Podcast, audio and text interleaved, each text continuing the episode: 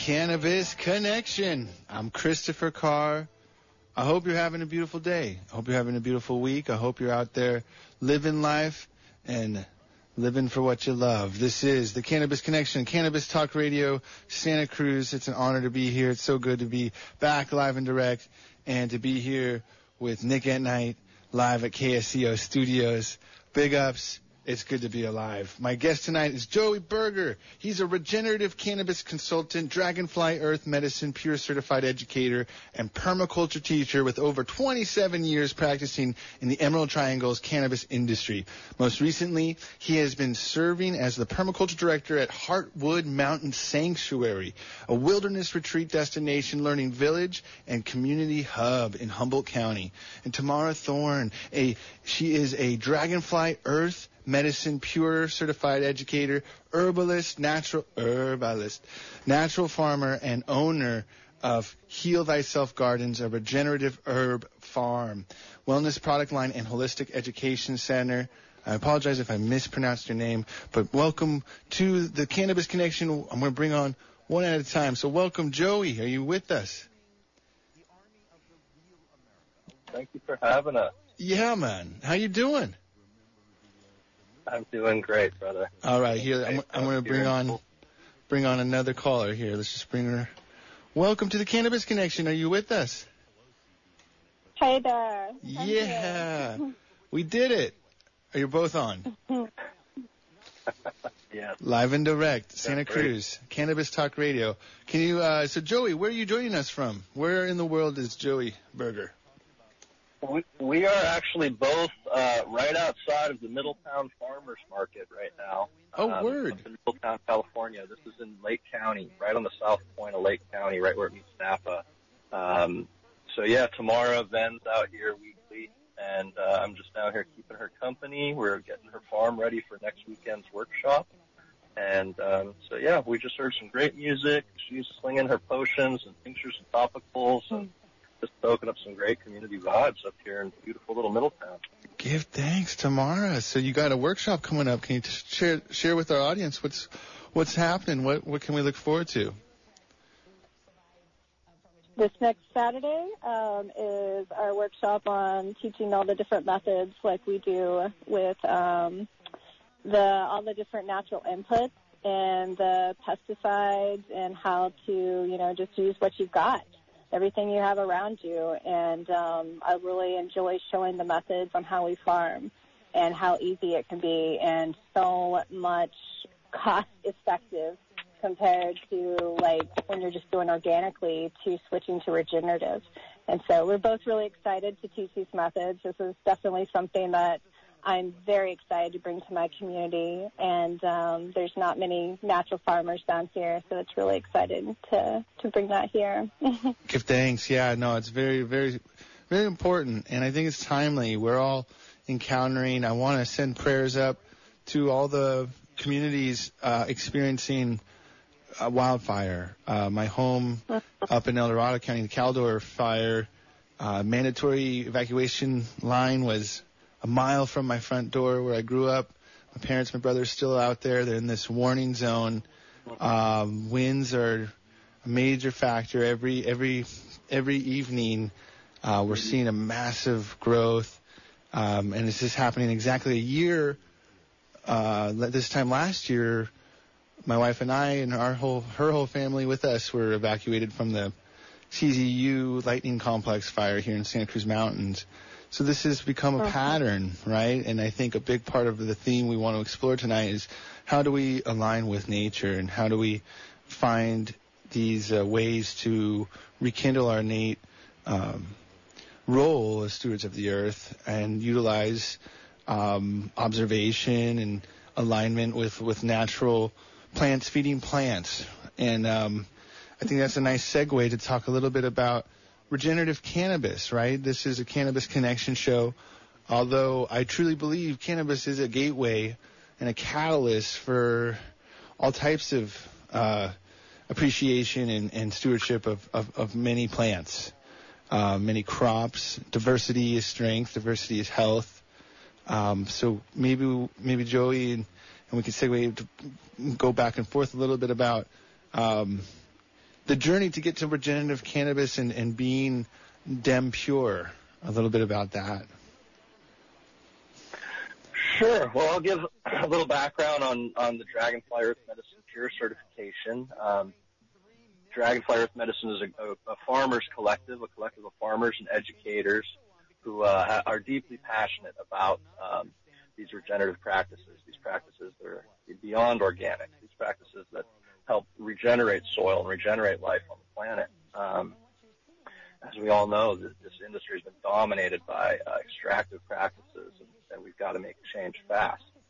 Um, so Dragonfly Earth Medicine, founded by um, Josh Service and Kelly Dunn, uh, incredible educators, farmers, uh, big inspiration to all of us. They brought this big group of farmers together and put together a certification for these regenerative practices.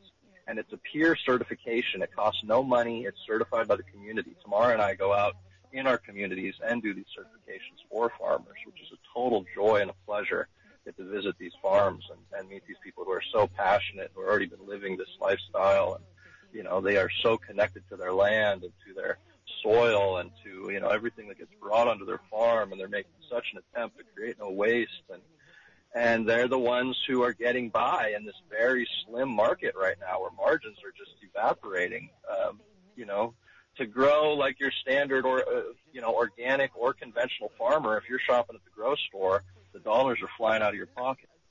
So the people who are embracing these regenerative practices, these natural farming techniques where you can make your own fertilizers, your own pesticides, your own soil inoculants, they're going to be the ones who can weather this uh, these next couple of years as as prices keep dipping, as we see big commercial grows come online.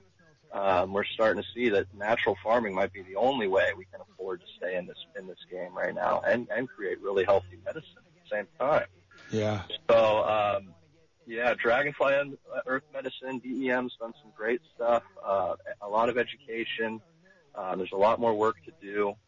Uh, but I would encourage anyone who's a, a commercial cannabis consumer to seek out DEM certified products. These are products that are really mindful, of, of, uh, are held to the highest standard in the industry. Um, and seek that out and support these farmers who are actually making uh, the efforts to go the extra mile. I really care about this stuff. Well said. Yeah, it's it's very important to to be mindful of of keeping overhead down. Um, you're so right, and this is something that's a really timely. We've been here before. One thing that is guaranteed is the markets in cannabis are very volatile. Um, and we've seen these seen these dips, but the the the industry is is is is progressing. It's evolving, and uh, yeah, these larger operators are certainly um, becoming a major factor, um, along with all these other interesting things we're encountering in this um, in this challenging time. Um, and part of the regenerative um, approach, I mean, Tamara, could you speak to that? Like when you go to these farms, um, I, the, the pure certification and uh, the peer review is, is a very special part. Uh, I imagine there's a, a community uh, empowerment piece and, and a way of, of building capacity amongst farms. Um, can you speak to that a little bit? And the, you know, regenerative uh, and, and DEM Pure certification is also um, a mechanism of bringing cohesion amongst farmers in these challenging times as things change and evolve. Yeah, one one thing I really love about the the DEM certification is that like Joey said, it's free and it can't be bought. And so when we go there, or whoever comes, when one of us go to certify another farm, it has to be someone who's very close, like one of the closest people to you. So they're in your community and they know what kind of plants grow there. They know like you're really more accountable to another farmer. And I've really liked that, that we all like hold each other accountable and um, have like meetings about what's what the what how much less plastic use do we really want to have on our farms? And can we find other ways to not use plastic? And you know there's just all these beautiful methods that I love diving deep into with this community. And what I found is like when you go there and you see some people and you get it like they get it. You know, it's like, oh, of course you're not going to have a big burn pile, but you're trying to cover that wood with, you know, and build over that. And that's like, you know, sinking that carbon and also doing fire prevention. And it's like your mind starts thinking towards it and you realize, yeah, there's family right there. And it's the, these regenerative, like a mindset, you know, of like how not, of like, it's not just about money or being organic certified. This is about how do we really make a difference? How do we heal our land? And like for my land where we are, it's definitely been, I, I would say raped. Like my land has been mined in several places. It had an old mercury mine on it and it has another place that's been mined down to the bedrock. And so when I get out there, I was like, okay, there's this land very much called to me. But the things I look at is like, not only am I working on my regeneratives and my cannabis to also just make it even taste better, and, but it's like, I'm looking at the whole land, you know, this whole land, this whole holistic view of it, of like, how can I build back where it's been mined down to the bedrock? How can I make sure my waters are pure? I'm the top of the watershed. I'm always making sure the waters stay clear. If there's a new algae bloom, I'm looking why. You know, it's those kind of methods when you're looking at your whole farm as a like holistic being instead of piece by piece. And um, for me, I when I found DEM, I was like, wow, I love this because it's about how, like you to even qualify for it, you have to have seven closed loop systems. And those closed loop systems are really important. They can be like a chicken. Like you learn permaculture, the chicken is like the epicness of like permaculture because there you are, eat your scraps, and it's like has your egg, and then you can eat the egg, and then you can feed your scraps to it, and then also now we can take those eggshells and make it into a calcium tea for our plants. Oh, wow. let's toast them a little bit. Okay, now we have calcium phosphorus for all of our plants.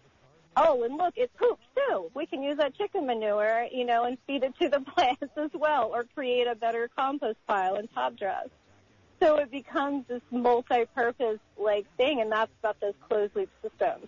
Oh, and plus chickens peck, and they like scratch and till the soil for you, you know. Wow. And so you find those kind of systems, and that's where your mind goes. It's like it's not just about following these like no chemical kind of things. It's like a regeneration. Like how do we regenerate this soil, this land, and and all these different closed loops and once you start closing loops, you get this really good feeling. It's real like wholesome. You're like, ah, oh, yeah, it, it just feels right. yeah, closing the loops. Well, it's a mindset.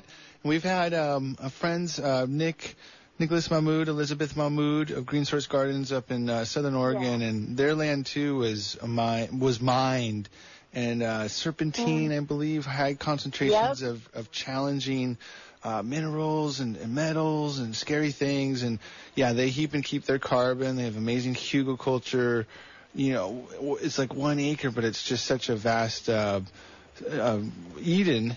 Um, and, and potatoes. I remember we just left with so many potatoes um, underneath the with the herbs. And, and yeah, this is a closing loop mindset. And, and Nicholas always speaks to this. So the you know the regenerative approach is, is a process. If someone says they are you know 100% regenerative is, is they're losing touch of the of the closing loop mindset of this ongoing uh, process of, of alignment and diversity and and and, and bringing in uh, more life and, and the chicken analogy was actually really well said. I, I love that. Um, you, in permaculture, I mean, some of these names too and these titles, I, but they're all kind of uh, aligned in in the intention. Um, Maybe Julie, I know you you work and, and you're uh, permaculture director at the Heartwood Mountain Sanctuary. Can you speak to this um, for maybe the novice listener? I mean, we have a very target audience, but can you speak to these, um, you know, permaculture principles and, and how they can contribute to that regenerative process of of, of of of cultivating the best cannabis, but also caring for the land, maybe healing. I mean, by by definition, regenerating the land. Yeah, absolutely. Thanks for asking that, Chris. Um, yeah, for a, a, quick little background on permaculture. Permaculture is a design system uh, created by an Australian, Bill Mollison, in the 70s. Um, and this is a design system based on the philosophy that nature knows best, that nature has a divine intelligence, and um, and that if we create systems that are based on these patterns we see in nature that mimic nature, we can we can build these very resilient systems that can uh, that can regenerate and stand the test of time. And so, uh, permaculture is a set of ethics and a set of principles. Uh, permaculture ethics are people care, earth care, and fair share. That means any yields are returned to support those first two ethics of people care and, and um, earth care. So these are really heady ethics to be founding uh, uh, this whole thing on. And then these permaculture principles or this design system, um, principles like create no waste, use your available on-site resources, value the marginal. Um, and so the, the things that we practice, Korean natural farming, Jadam, these living soils, this hugelkultur construction, these practices all fit under the um, under this uh, heading of permaculture. These all fit right under those permaculture principles. Um, the Korean natural farming and the Jadam ultra low cost farming that we practice, which is an evolution of, of Korean natural farming, these are, are, are based on the use of plants and the use of microbes that we gather in the forest so that we can create our own fertilizers, we create our own inputs, um, we can close the loops, we can give um, independence back to the farmer that they don't have to be reliant on chemical companies or fertilizer companies or the grow store. Um, so permaculture is really, for me, it's the overarching um, house that all these different modalities live in. And I pull, I pull from every one of these modalities when I'm in my garden. Um, I, I don't practice just one dogma. I need every tool in my toolbox, and that's why I'm constantly trying to learn and figure out better ways to do this, cheaper ways to do this, uh, better ways to use the resources that are available to me on my farm and, and on the farms that I go out and visit. Um, yeah, it's really just being able to recognize these plant allies that are all around us and getting to know them, not just how they can, you know, be used in our garden, but how they can heal our bodies, uh, how they can heal our, our health, especially during these COVID times. I think we're all getting a lot more aware of that we might need to all be our own doctor. and, um, yeah. And the closer we can get to nature and the closer we can get to these plants, uh, uh, you know, tap into that divine intelligence that nature's provided. Um, you know, we can build these really resilient systems that are going to going to care for us and, and uh, care for our land and, and nourish ourselves. And, um, so yeah, that's a, that's a brief intro on permaculture, and that's certainly how Tamar and I have both approached our farming operations over the years, is from that permaculture background. And um, yeah, the discovery of KNF and Jadam over the last five six years has been a real game changer. Um, I was certainly was an organic farmer most of my career and and um, learning as much as I could. And you know, if you're an organic farmer who's still shopping at the grocery store, that can still be very expensive. Very. And um, the game change, the game changer was just realizing I, I had everything I needed right around me, and that I could make all these fertilizers for plants I was either growing or I could pick on my land. And um, it's been a total game changer, and uh, really fun to learn learn these new techniques that are really ancient techniques. None of this is new. This is all indigenous culture, indigenous knowledge that you know we need to recognize and honor that.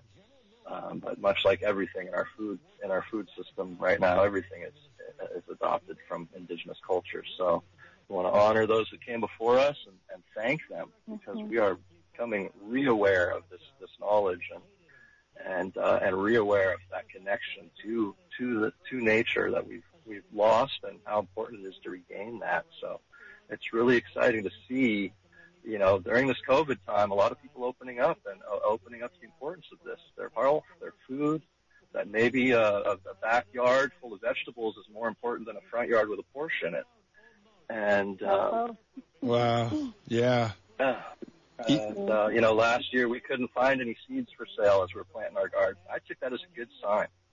You know? Oh, This yeah, year was a lot sold better. out. Ramped up. Yeah. So let's hope people are waking up and, and let's make sure this knowledge is available to them when they're ready to start asking some questions.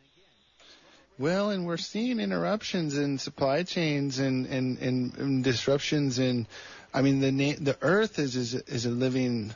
There's a there's a bit of a an immune um, response happening, a bit of a reckoning. I think in some ways too. You mentioned about indigenous knowledge and getting back to the roots. And we used to have, you know, Ohlone, Amah Mutsun. We're on Amah Mutsun land, and Ohlone Nation here on the Central Coast, and this is um, controlled burns were part of that tradition of stewarding and, and forest, you know, foresting the forest, uh, taking care of of these areas and understanding the importance of of these native plants and species and their interactions and relations and what they can do for other plants and, and what they can do to you, for your health. Uh, you're so true. It's so important to realize we need to get ready uh, and, and and watch these patterns as they happen. And, and I think it is uh, timely, maybe that people are waking up. It is this um, no coincidence that this seventh generation is is is, is, is you know we're talking about Korean natural farming, which is a great segue. I'd like to explore that.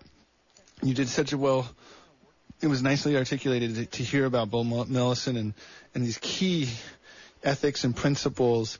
Uh, but um, maybe Tamara I can speak of you know the progression from the permaculture foundation to um, rediscovering the wisdom behind Korean natural farming. I think some of our listeners we've had Chris Trump on. He's a wonderful teacher and and uh, uh, steward of this knowledge from Master Cho. Uh, but yeah, it's a really important and deep rabbit hole. I still feel such like a novice and almost intimidated because there's so many recipes and uh, but maybe just give us the the overview and the progression and, I would love to hear Joey too in, in your um, adopting these practices and diving into this ancient wisdom, Korean natural farming. Yeah, I, I see my journey. My journey became started when I was WWOOFing. I did the WWOOFing where I did work training um, on different organic farms with my little boy when he was about two years old, and we traveled around the country doing that. And that was like a big introduction to farming and different methods for me. And I started understanding what permaculture was. And um, my favorite part is that I got to learn in different climates and then I got to just see so many different ways things are done. And there's even, you know, names that I'm realizing is for this natural farming I was seeing done. And I didn't realize, you know, there wasn't, it was indigenous, you know, it was something that's been passed down, especially like, um, putting the different plants in water and, and letting them sit and feeding them back to, um, the same plant.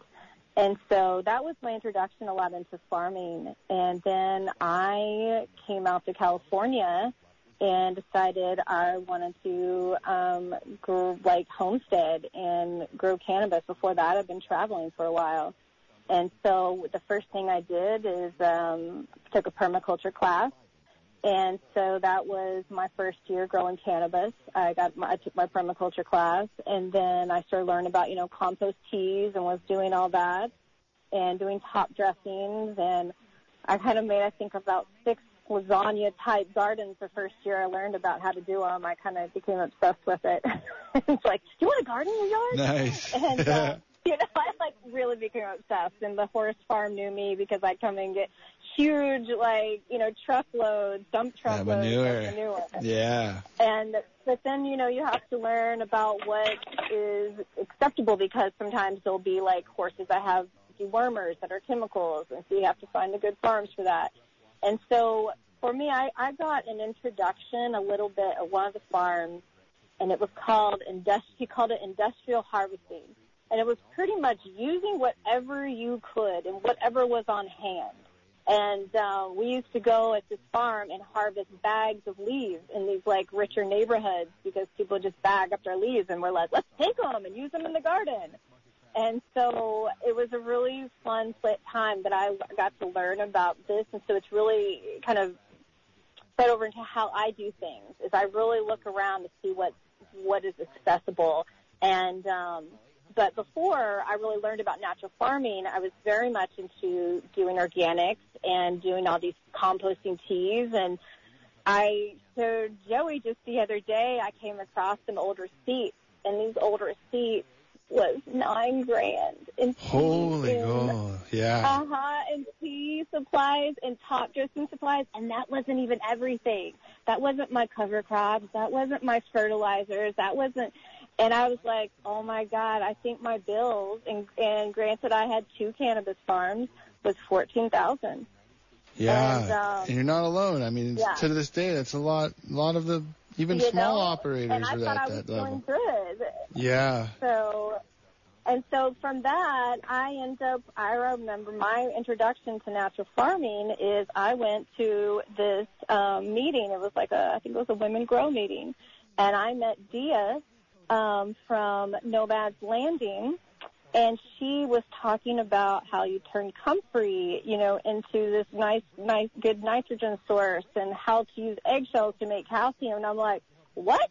what are you talking about? Like I was like on the front row, realizing my mind was being blown, going, oh my god, yes, yes, okay. And so afterwards, I like went up to her. I was like, you got to teach me everything, you know, like what, who are you, and can you come to my farm? And so she really helped introduce a lot of the natural farming, the Jadam and the Korean natural farming. Her and um, Dia and Spencer from Nomad's Landing, amazing people. They also introduced me to Dragonfly Earth Medicine and um, helped me realize that I already had seven, you know, closed loop systems happening, and that was it was beautiful. So that was my introduction from like permaculture, organic farming into this more of like natural farming. And now the KNF, I personally I love. I'm very eclectic with my farming. I do biodynamics. I, I, I take from all kinds of sources. I love Elaine Ingham's. I love her work. And so I really like some of the different, like the plant juices and the um, collecting the IMOs and the IMO force. It's fun, but switching over to Jadam and like going from that to the Jadam, Jadam's really a lot easier. I mean, I'm collecting like a bucket of comfrey, filling it up with water, and then putting leaf mold on top for a week, and that's it. Whereas I'm, whereas with the KNF, I'm doing a lot of sugar and, and weighing and which personally I like to do. I like a little of all, you know. Yeah. Um, but I do really like the microbial brew from the Jadam a lot because you get to see when those microbials are ready. I've stopped actually using compost teas now, which is a huge thing for me, um, and not brewing anymore because I've realized that the microbials, they're telling me when they're ready. I don't have to guess anymore. I don't have to listen of like, should it be 12 hours? Should it be 24 hours? Need to get a microscope out now with my brewer? But now I don't have to think about it. I just make the microbial brews like sometimes two times a week, at least once a week, and they tell me when they're ready because you know when the bubbles and the foam is all on top. And then it starts dying off if you don't get it in time. And so which is becomes a nutritive tea for it. But um that's what I really like about that is being able to tell and just kind of let nature do her thing, and that feels really nice. I'm harvesting my um, fruit teas from the um, from the trees, and there some of the ripe and sometimes the unripe fruits for different times.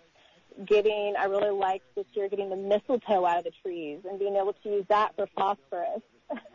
Whoa. and, um, yeah, right. And it, it was Whoa, that's really important. Fun. And, yes, and then just a couple of days ago, I've got juniper all over my my place, and so I was able to. I saw thrips. I've got a, a thrips happening, and uh, but they're not that bad, and so I'm able to keep it under control by I went and grabbed juniper and some bay laurel, boiled those in some water. Five hours later, I have a pesticide and sprayed the plants with that mixed with soap. And that to me is the best part about like some of these more very simplistic ways of farming is that I don't have to think about things in advance. If I'm like, oh, there's a new, there's a nitrogen deficiency. Let me go grab some comfrey or let me go grab some goat manure and make a tea up or chicken poo or whatever I've got on hand. It's about using what resources you have on hand.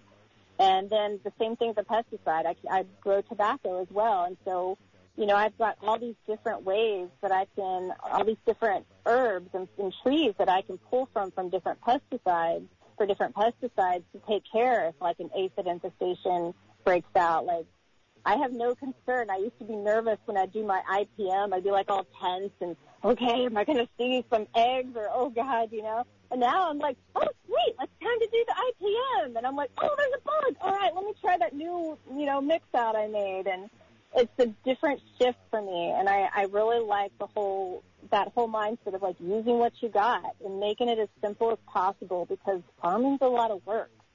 Yeah, we can yeah. make it simple and easy to do.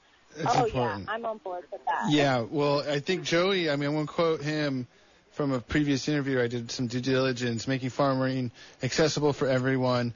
Farmers will do what is easy. Um, man, that was an amazing testimonial. There was some real key examples, and I think um, a couple key things that IMO and and and Jadam, and we have these. Um, you know these um, and even IPM, integrated pest management, indigenous microorganisms. Um, to the novice here, maybe they don't know these terms, and, and maybe Joey, can, can you can you break it down a little bit and um, speak to because you're right. I, I I'm learning about Jadam through prep, prepping for this show. It's it's incredible. Um, and uh, I ordered the book from Master Cho's son. Um, but I would love to hear from Joey a little bit about, um, you know, just a little bit, break it down for the novice ears. Um, you know, a little bit about KNF and, and then the progression into Jadam and, and then these simple ferments uh, that can, that, like I said, making farming accessible for everyone and, and farmers doing what is easy um, at the right time with the context of growing cannabis. And we're in this time of year for the outdoor farmer uh, where things are flowering. And maybe you can give us some advice about maybe plants or, or things that are available uh, naturally in the native environments of maybe California as a context uh, to, to help with flowering. Yeah, absolutely. Well, for a little background on Korean natural farming and Jadam, um, KNF, uh, Korean natural farming was founded by a Korean named Master Cho. Um, um, I'm trying to remember his full name, Han Kyu Cho.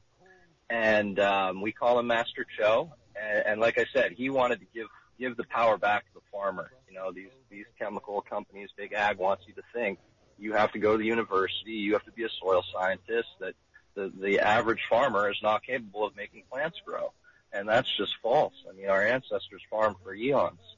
Um, in in parts of Asia, they farmed the same ways for thousands of years, using you know mostly manures and compost. Um, so he he you know he he he figured out how to harness the energy of these plants, power these plants. And in Korea, they have a lot of rice and they have a lot of sugar, so that's what he used. Um, they would use the sugar in, in the fermentation process, and they would use the rice in the um, IMO collection process, capturing the indigenous microorganisms. These are the microbes that are um, on your site, that are that thrive in your location, your elevation, your exposure to the sun. They're going to be the ones that know what to do on your farm, know how to go to work, know how to decompose, you know, shred, shred, um, uh, do their work in the soil food web. So that that was a, a big milestone for small farmers to be able to to, to be able to um, gather those skills and and uh, be able to create their own fertilizers and culture their own microbes. Um, when Korean natural farming was introduced to the U.S., it was brought to Hawaii, where it was first introduced, where they have rice, where they have sugar, where they have a similar um, climate. So it fit really well for their context. Uh, Master Cho's son, Young Sang Cho, um, he wanted to make Korean natural farming more accessible on a larger scale so it could really transform our current um, industrial agriculture system, our current food system. So he figured out a way to uh, do all of this on a larger scale with even less inputs, without the sugar and without the rice. Um, just using the microbes that we gather in the forest, the microbes that are already indigenous to your location. Um, so for uh, a cannabis farmer out here in, in Northern California, Jadam fits our context really well because I don't want to buy sugar. I don't want to buy rice. I'm trying to cut sugar out of my out of my diet. I definitely want to cut it out of my garden's diet. Um, the sugar industry is just an awful monster. Even if you're buying organic sugar, it's it's a pretty awful thing to be supporting. Um, so Jadam works great for me for my context. I find I don't need to buy anything. There are times where I will still make Korean natural farming inputs, especially if I have a plant that I only have a little bit of, or a plant that's difficult to harvest. Um, in the in the early springtime, it's the miner's lettuce is a very tiny plant that makes a good salad green, but it also makes a really high nitrogen fertilizer. Um, but it's a tiny plant, and you don't usually find a ton of it in forests. So if I only have a little bit of a plant, a marginal amount, I will make a Korean natural farming um, FPJ. That's a fermented plant juice. And this is a very strong input that once I make it, I will be able to dilute it one part into 500 parts of water. That's how concentrated this is. Um, the, the liquid fertilizer, its Jadam counterpart, would only be about 20 to 30 to 1 strength at its most powerful. But I can make it with no sugar. I can make it on a very large scale. Um, so it fits my context a little better. But like I said, I use all these tools in my toolbox. I want to have them all available to me.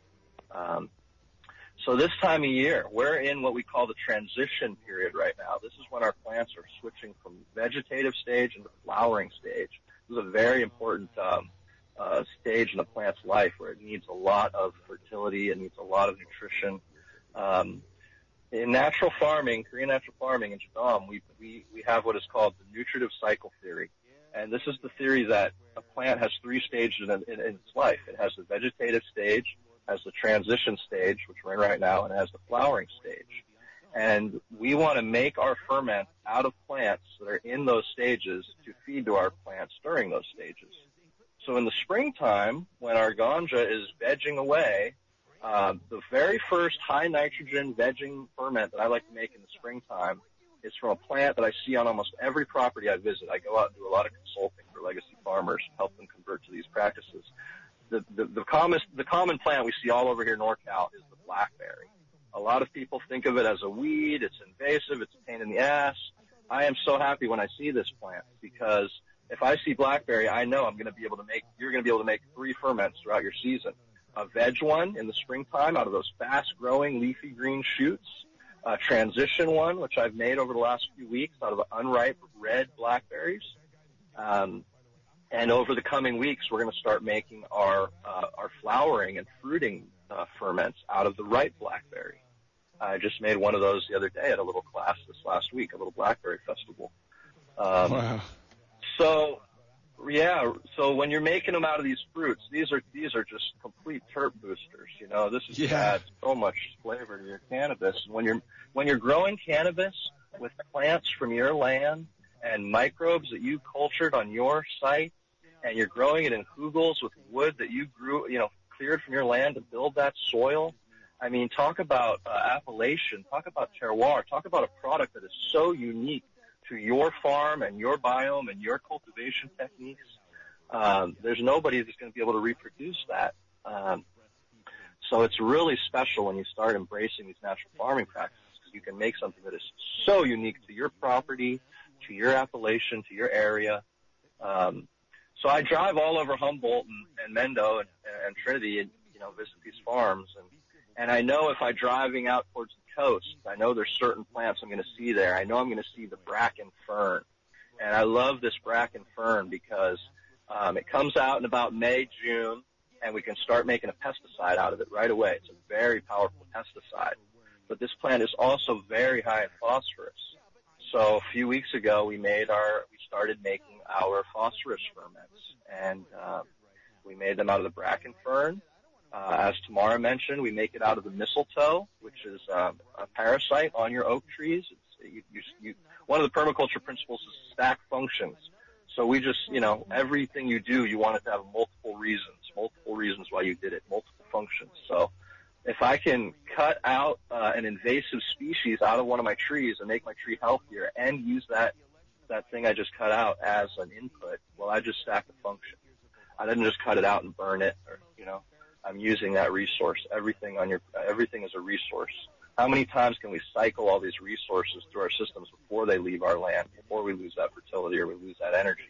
Whether it be whether it be the sun hitting hitting our farm, and we want to stack multiple layers of plants so it all gets hit, or whether it's water flowing through our land and we want to cycle it through some hugels or some swales and slow it down and spread it out and sink it into the water table so that water's not just rushing off our land with all of our fertility and all of our nutrients with it. So, so some of the other uh, inputs we make this time of year, uh, if we're, you know, we're feeding our transition ferments right now. These are mostly made out of our unripe fruits, our unripe um, thinnings from our fruit trees. You know, this time of year you get your fruit trees that are bending over with all the weight from that fruit. And if you don't get out there and thin some of that fruit off, you're probably going to end up with broken branches. So this is a great use for that unripe fruit. Go out there and make these unripe fruit ferments for your transition. And if you're gonna, if you're ma- if you're growing cannabis, which I assume most of your listeners are, um, you can make this out of the unripe little buds. You know, go in and clean out the insides of those plants so you can get some good airflow in there and clean out all those little tiny buds, and that's what you would make your transition ferment out of. And I like to grow a few autoflower plants on my farm so that early in the year I know I'm going to have a plants that are going to be budding that I can either make a transition ferment out of or I can make a flower ferment. Um, the, the other great thing about Jadam is these ferments get better with age. You never have to dump out the um, the container that you're making them in. Anybody who's ever been inside of a compost tea brewer to clean it out knows the pain of that. And uh, so that's what I, another big thing I like is you just you never have to clean these out. Um, you don't have to be you know careful like that. These are these are anaerobic microbes. They're very tough. They know how to live uh, up in these rough hill conditions on your farm. So um, yeah, so right now we're getting into those flowering ferments and uh, and making sure that we're still, you know, regularly feeding biology into our soil. Soil. We're keeping our microbial levels really high. We're feeding that soil food web. You know, a lot of times people think these fertilizers are to feed our plants, but it's really to feed the, the soil food web, feed all these organisms, this whole environment that's taking place under the soil. Um, so natural farming gives us some really easy, accessible tools for this. That's what we love about teaching this is that it is so accessible for everyone. You know, there's there's nothing here that's expensive to use. There's no expensive equipment. There's no expensive materials. You know, the majority of this is all accessible to you guys. You know, you might have to buy a bag of potatoes if you don't have potatoes. About it. Could try growing them too. It's, it's it's it's part of that process of learning. Um, can you give us an example too? Because so anaerobic, anaerobic ferments that's a key thing. Um, we, we like when we were thinking about. I really resonated with, Tamara when she was saying, you know, like these these bills we used to pay at the grow shops, and and you and Joey mentioned the brewer, and I know the brewer at, many farms is now getting dust by the shed. Um, and I agree that even um, some composters are uh, they haven't been turned. You know, things you buy at Costco or, or at, a, Home Depot or something. You, you just don't see those. It sounds like a good idea. You might stick with it for a little bit. But uh, what I love about hearing about Jadam and anaerobic uh, ferments is these are very low maintenance, accessible things. Um, and, and part of it too is, is it, it brightens your awareness and, and, and consciousness around these like rosemary, for example. We have a lot of rosemary around our little home and, and home, you know, it's wonderful for the cooking and, but it also can be a, a natural, um, pesticide in an, in an anaerobic uh, ferment. Um, and comfrey was mentioned. Um, blackberry, that's a fascinating because that is very prevalent in where I grew up in Gold Country and all over Northern California. That's really impressive to see. It, it hits that vegetative transition and flower stage. Um, and even the flat and the cannabis plant can feed itself. That's also a amazing finding from this conversation. But can you speak to like a five gallon bucket? Is that will that suffice, or you know, what what kind of um, you know, how does someone embark on an anaerobic ferment uh, process? Um, you want to take so that Tamara? For, yeah, can you hear me? Yes, I hear you. Okay. You sound great. Okay, sorry, my phone went out. Um, yeah, the so so how you would do it is if I wanted to make a comfrey ferment, I would go and harvest comfrey and I would cut it up into a five gallon bucket. And then I would fill that bucket up with water. I would cover, um, I'd probably usually get it about an inch from the top. And then I would go and collect some leaf mold. And what leaf mold is, is just that, that, you know, you see those white striations underneath trees. You go right beside like a, a tree trunk or a little bit out from it and you start digging down, you start seeing all the mycelium, the little white striations, and you'll usually grab down there and it'll be like clumps. And that's like all the mycelium stuck together. And so you go and harvest in that leaf mold and you cover the top of your um, your ferment with it, and then you just put a lid on top. You don't want to close it completely. You know, you don't want to seal it. You still want air to get through, but you just place it on top, and then you want to put that as close to your garden as you can, so it's brewing. You're brewing those microbes in the same in that tea in the same environment that your plants are growing in. And um, so you would let that go, and depending on the plant, the comfrey kind of breaks down. Like you know, leaves and stuff, they break down faster, usually about seven days. And um, whereas I definitely saw the mistletoe took a little longer, it's more thicker and hardier. And um, we also have some some um, mussel shells that we harvested and wow. did the same thing with. Uh huh, from the ocean, and they're still going. We're thinking about three months, and it's just putting the water, you know, covering it with water and putting leaf mold on top, and then you're just brewing that out where all, all your plants are. We have like, um, like by my, I have a little. We just built this nutritive shed, and um, all of my buckets are just right out there by the garden and um, all the different buckets, and you want to make sure you have your names on them because you will forget. and what, when you start brewing them, and then those usually go in. I do about a gallon for like 30 gallons, and so what I like to do is I like to mix and match. So I'll have my cannabis one, and which is really nice if you're pruning your plants, and especially it's transition time. So boom, you put that in there, and you can feed it next week to your still transitioning plants or even going into flower because you have those hormones from it. And and then you have, you know, the phosphorus and all those good nutrients too. I have like cannabis, I have the mussel shells.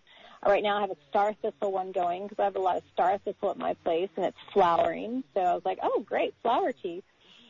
And um, mugwort. Mugwort's really um, high in potassium. So that's really good also for um, during transition time, a little extra um, potassium. And um, then I've got some of some peach ones going from my peach tree. And uh, so, yeah, it's really the basics. You're just filling your bucket with some kind of plant material. And I like to chop it up. The more you do, the easier it is to break down. But honestly, you don't have to. I have just put comfrey in there, been in a really big hurry or done leaves and not really chopped it up. Just put them in the bucket, squished it down, you know, put the water, put the leaf mold, put the lid, boom, gone. And wow. um, that's what I I really like that. I absolutely love that about doing these. And some of my bigger ones that I do, like you, it's really fun because you can get very specific, you know, with all these different ones and have all your buckets but what I also personally like to do is I like to do a veg, a 55 gallon drum of veg and a 55 of like flower fruiting. And so during the spring, I'll go and collect all the grasses, all the cover crops. You know, we're chopping and dropping those super high nutrient rich, and I always feel like that springtime energy, you know, that is like you're also collecting as when everything's just fresh and just really vi- like vital. And so, and then um, I'll fill that drum up and make that tea the same way. You know, put a lot of leaf mold, a little bit more. And if I start, if you ever start um, smelling them, what I the best thing to do is put more leaf mold or mushrooms. I mean, mushrooms. Even if like I've had mushrooms kind of go bad from the store or something, I'll just go put on my mushrooms in my teas because it's those mushrooms really help break it down like fast. And um, then I do the same thing with that big bloom one. I'll go get flowers. I'll get as much fruit um, and just make a mixture. You know, I have two big mixtures that I use as my veg and bloom teas, and then I'll add in all these little extra things to it. I, we, I really like uh, marshmallow. That's a new one for me, and it's just really high in different minerals. It gets those minerals from really deep to those roots, and um, that one I kind of like to add in both times. And um, and you can also do this with manures. I do this with goat manure as well and um, you can also bunny manure. we use bunnies a lot. We have bunnies, and oh, um, wow. then hmm and you can just same thing. You're filling it up with water, you, and you put your leaf mold on top, and you just like a little nice tea for that. So. hmm Leaf mold's crucial. It's the IMO, the indigenous microorganisms, the mycelium. It's just like a, yes. it's like it's, it's like a very key ingredient, and I love it and and you both so Joey too. I, we're getting close to the top of the hour. I don't want us to get cut off, and I want to I want to share with our audience and everyone listening. And every show is recorded, so this could be a wonderful resource to share. I, I certainly will be listening back to these um, words of wisdom. but you have workshops and camps coming up, and I just want to give you guys that opportunity to really share and, and provide the details for the events, the in-person uh, learning sessions. Yeah, well, we are really excited about these two upcoming workshops. Uh, we just had one up in Humboldt a few weeks ago that was sold out. A total, total wonderful time. Had 30 people up to Heartwood Mountain Sanctuary where I'm working. Um, we're really excited to be hosting this next workshop at Tamara's Farm, Heal Thyself Gardens, outside of Middletown here in Lake County. Um, that's going to be a week from tomorrow, August 28th, uh, from 9 in the morning till 6 in the evening. Um, we're going to run through some of our favorite natural farming inputs and regenerative practices. These are pretty much all practices we both use on our farm. This is really, if you come take this class, you're going to be really well rounded at the end of the day.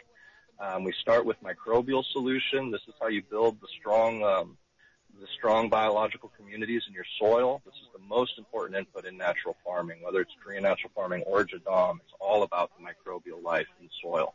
Um, then we go into making our liquid fertilizers, which we've been touching on a little bit tonight. We're going to show you guys how the, the fertilizers Tamara makes and how she uses them on her beautiful farm. Um, we're going to go into fermented plant and fermented fruit juice, which is the traditional Korean natural farming um, input. We're going to uh, have a talk on companion planting and cover crops and show how Tamara's using those on her farm. We're going to go into the dunk remediation technique, which is very important as we're all suffering from this smoke damage and ashes on our flower. This um, remediation technique can really clean your flower and get it to where it can pass microbial testing in the rec market. Um, and then we're going to go and end the day with a beautiful hugelkultur build. Um, this is a way of building soil using the wood resources that we all need to be clearing out of our forests right now as we make our properties more fire safe. Um, that's going to wow. be a really fun way to end the day. We're going to yeah. how to use the A-frame level, which shows you how to make contour lines, are level lines on a hill. So you can make these swales and these hugels that'll catch the water and sink. We're at one more minute. We're almost at the end. Yeah, one more minute. Yeah. And then September 11th, we're bringing the same show up to Eugene. It's Saturday. We're going to be at the beautiful Torch River Farm, a beautiful farm that's in in the transition towards uh, regenerative practices. And um, you can reach us both on our Instagrams. The link to register is in both of our bios. Um, I'm the Humboldt local, and Tamara is heal underscore thyself gardens. Um, you can also go to tinyurl.com slash regen camp to register for the Middletown camp and regen camp 3 to register for the Eugene camp.